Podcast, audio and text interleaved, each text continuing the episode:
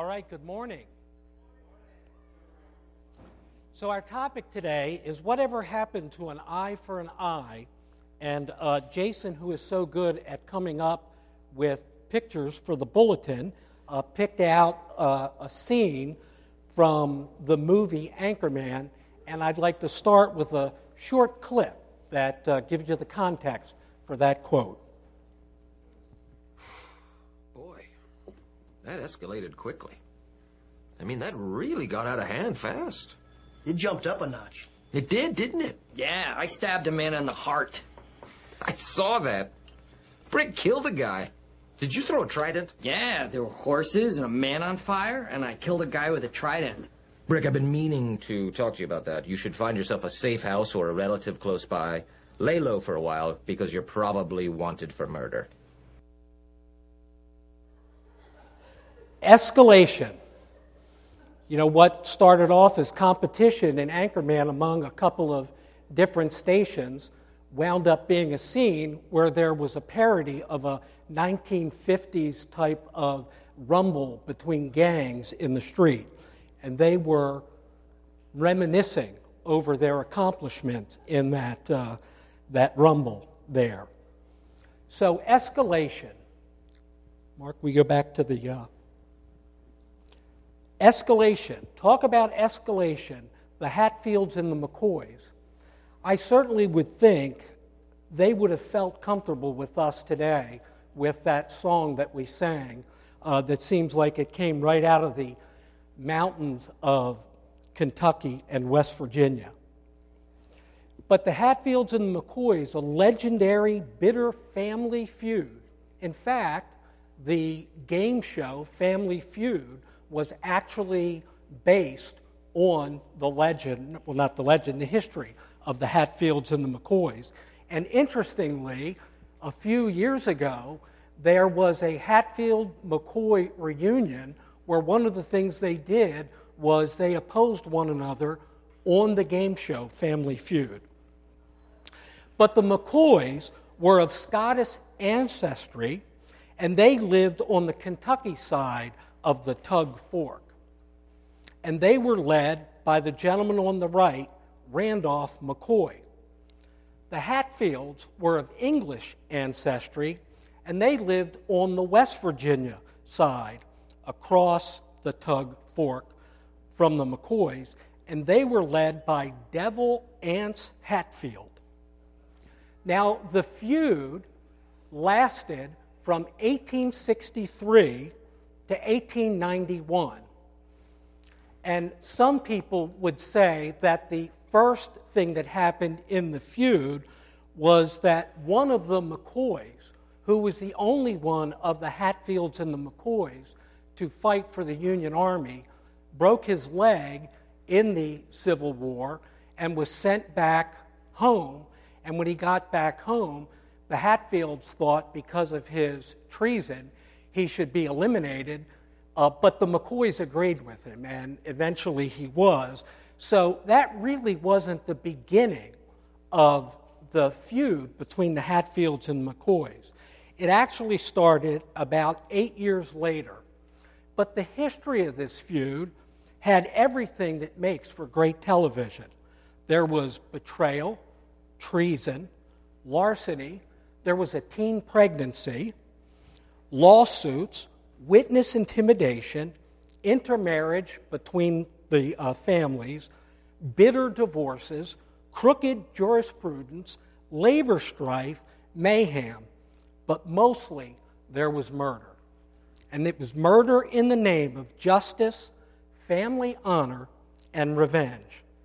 The death toll over the period of the feud was 12 lives between these two families only one of which was a le- legitimate uh, um, death due to a jurisprudence, a decision that someone should die. The other 11 deaths were all through murder. So, why can something like that escalate? And by the way, both of, the, both of those families would have claimed to have been Christian. Why does something like that escalate? Well, we have a God implanted sense and desire to have justice and to see justice. It's part of what God has designed for beautiful life under Him. But our sin nature distorts our ability to figure out what really is just recompense for something, and particularly when it's a slight or a harm to us. So, because of that, we don't just want to get even, we want revenge. We see that in international affairs, we see it in national and local politics, we see it in marketplace competition, we see it in competitive sports, in academic power struggles, right, Jason? We see it in gang wars, even in jails. But we also see it where we work. We see it in our own families. We see it in our own households. We see it in our marriages. And if we're real honest, where we really see it is in our own hearts. But stop the guilt trip, Rick. The Bible says an eye for an eye, right? Well, it does. Yeah, Mark's put up the, the passages there. There are actually three places in the uh, in Torah where this concept of eye for an eye comes out. In Exodus 21, 23 through 25, it says, But if there is harm, then you shall pay life for life, eye for eye, tooth for tooth, hand for hand, foot for foot, burn for burn, wound for wound, stripe for stripe. Now that sounds kind of bomb- bomb- barbaric to our modern ears, but it's repeated in Leviticus 24 19 20. If anyone injures his neighbor, as he has done it, shall be done to him. Fracture for fracture, eye for eye, tooth for tooth, whatever injury he has given a person shall be given to him.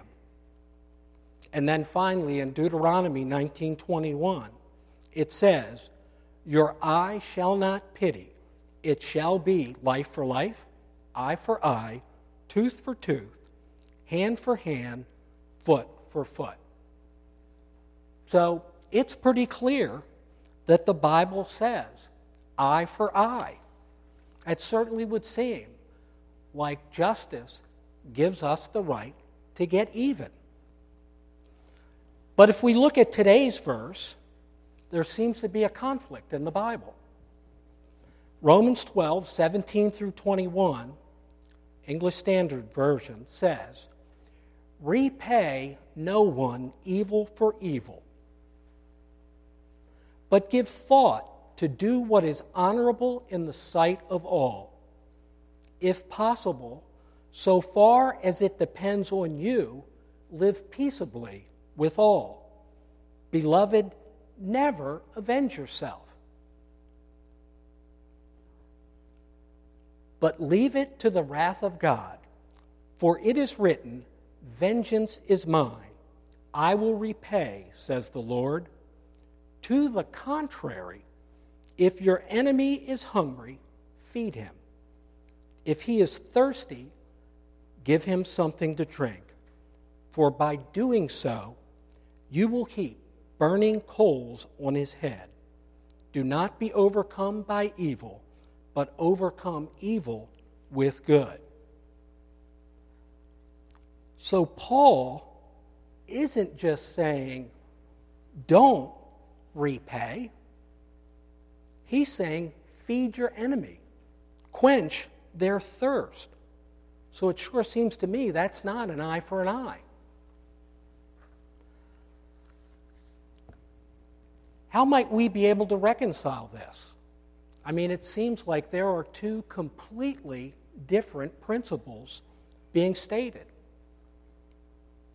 Well, one way to reconcile it would be to say the eye for eye stuff, that's the Old Testament.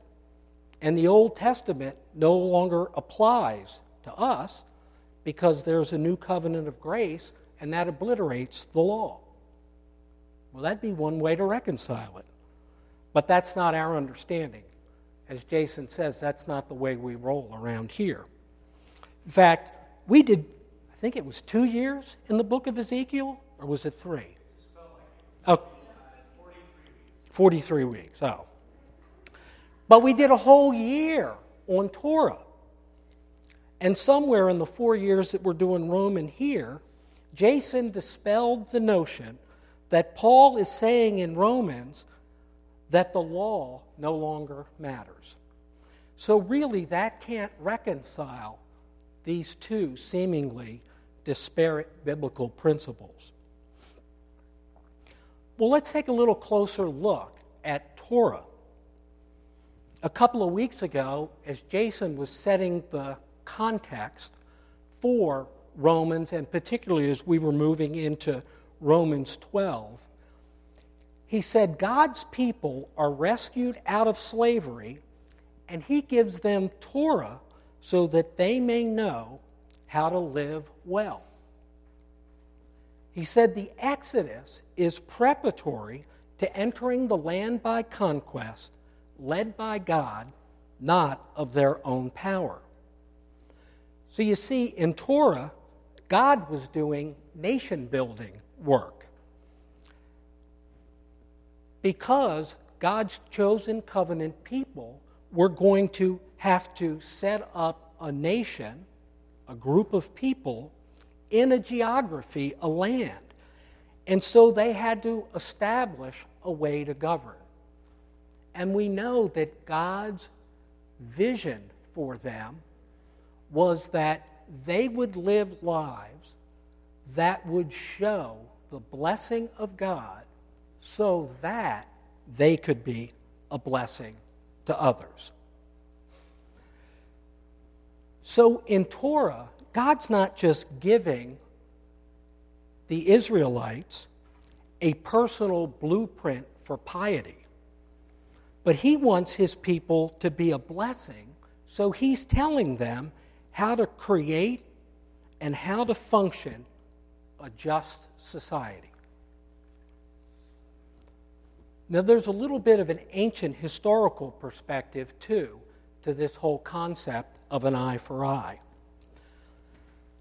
Believe it or not, I know most people think that the oldest profession in the world is prostitution, but I think it's actually lawyers chasing ambulances. Because historians believe that the concept of establishing a monetary value for a wrong actually predates societies that are overrun with an excess amount of lawyers chasing ambulances. They've actually unearthed legal materials that existed in the ancient Near East prior to the ancient Mesopotamian code of Hammurabi. And in, in those pre Hammurabi Code laws, it legislated financial or economic compensation for bodily injuries because wrongs were seen as personal matters to be settled personally. They weren't crimes against society. Well, into that kind of civilization, the Code of Hammurabi comes and seems to be the first that developed a sense of not having a purely economic equivalency for claims. Wrongs under that code were not considered to be personal matters, but they were actually a harm to society as well. But in that code, the Hammurabi Code, the idea that there should be an equivalency for a wrong that was done and that society should enforce it only applied if the harm was done to people who were of a privileged state. It didn't apply to the masses. But Torah comes along and extends what's called the law of equivalency, eye for eye, tooth for tooth, to anyone in society who is harmed. And harming another is seen as an offense against the covenant community and thus against the God of the covenant. So, this concept of an eye for an eye and a tooth for a tooth, a life for a life, is best understood as setting a standard for how a just society should handle wrongs that are perpetrated on citizens. So look at the justice of Torah. Torah extends what's called the law of equivalency to anyone who's harmed. Harming another is a, an offense against the covenant community and thus against the God of the covenant. So it established a rule of jurisprudence that the punishment should fit the crime. You've heard that used in modern jurisprudence. Well, that's the first place in history that that concept appeared.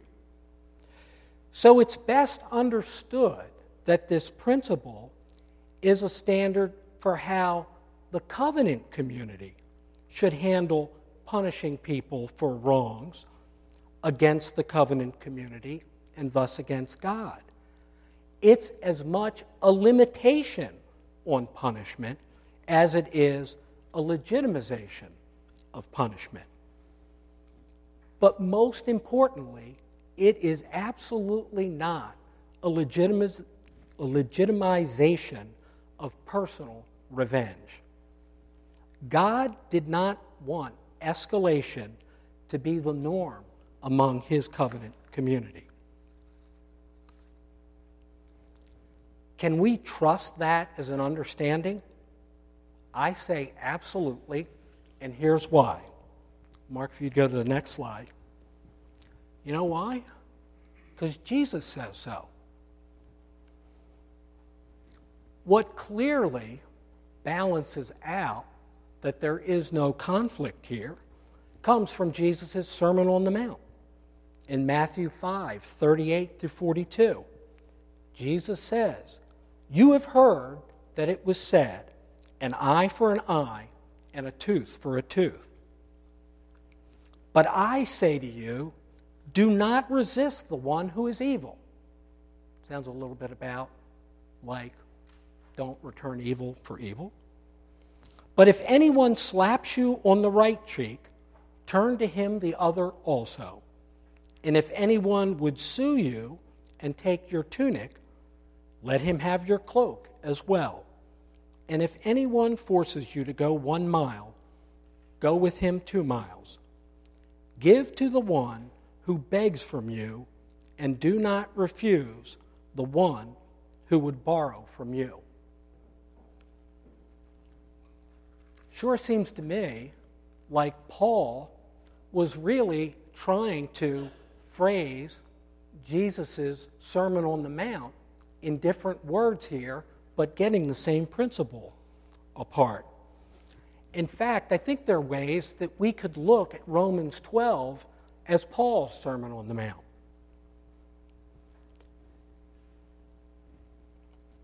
Paul is reiterating the standards for kingdom living, which is what the Sermon on the Mount was. And those, those standards are very countercultural, and they require us to challenge our own natural selfish tendencies. In fact, a little bit earlier in Romans 12:3, Paul said, "For by the grace given to me, I say to every man, every one among you, not to think of himself more highly than he ought to think, but to think with sober judgment, each according to the measure of the faith that God has assigned. Paul's message in Romans 12 is about how we are to live in harmony with one another in God's new covenant community, the church. And it's not the only place that Paul beats that drum. He does it in Ephesians 4 and 5, where he talks about living in unity with one another, and he concludes it with one of my favorite verses in 520, where he says, And submit yourself to one another out of reverence for Christ. He doesn't say submit to one another, be selfish, be selfless out of your own willpower. He says do it out of reverence for Christ. And then there's the great verses in Philippians 2 where Paul says, So if there is any encouragement in Christ, any comfort from love, any participation in the Spirit, any affection and sympathy, complete my joy by being of the same mind, having the same love, being in full accord and of one mind. Do nothing from selfish ambition or conceit but in humility, count others more significant than yourselves. Let each of you not only to look out for your own interest, but also to the interest of others. Have this mind among yourselves, which is yours in Christ Jesus, who, though he was in the form of God, did not count equality with God a thing to be grasped. And being found in human form, he humbled himself by becoming obedient even to the point of death, even death on a cross.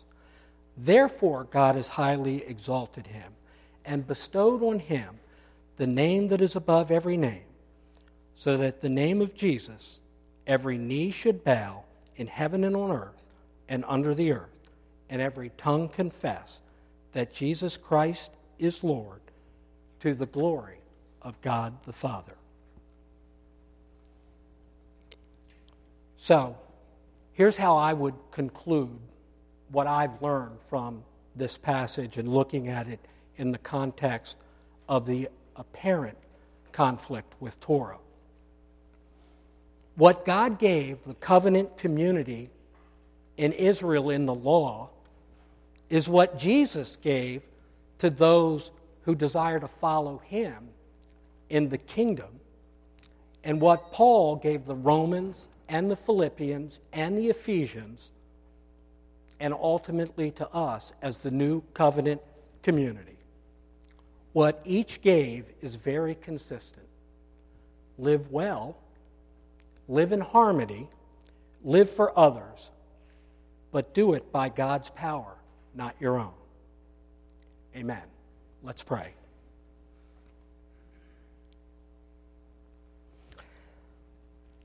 God, we are thankful for every jot and tittle of your word. Lord, we know that you are infallibly consistent, and we are so far short of that. But we thank you, Lord, that you became man and lived a life and taught us in a way that we would know how to live well, that we would be a community that radiates your blessings out of our community and to the whole world, that we might be a blessing to them. And it's in Jesus' name we pray. Amen.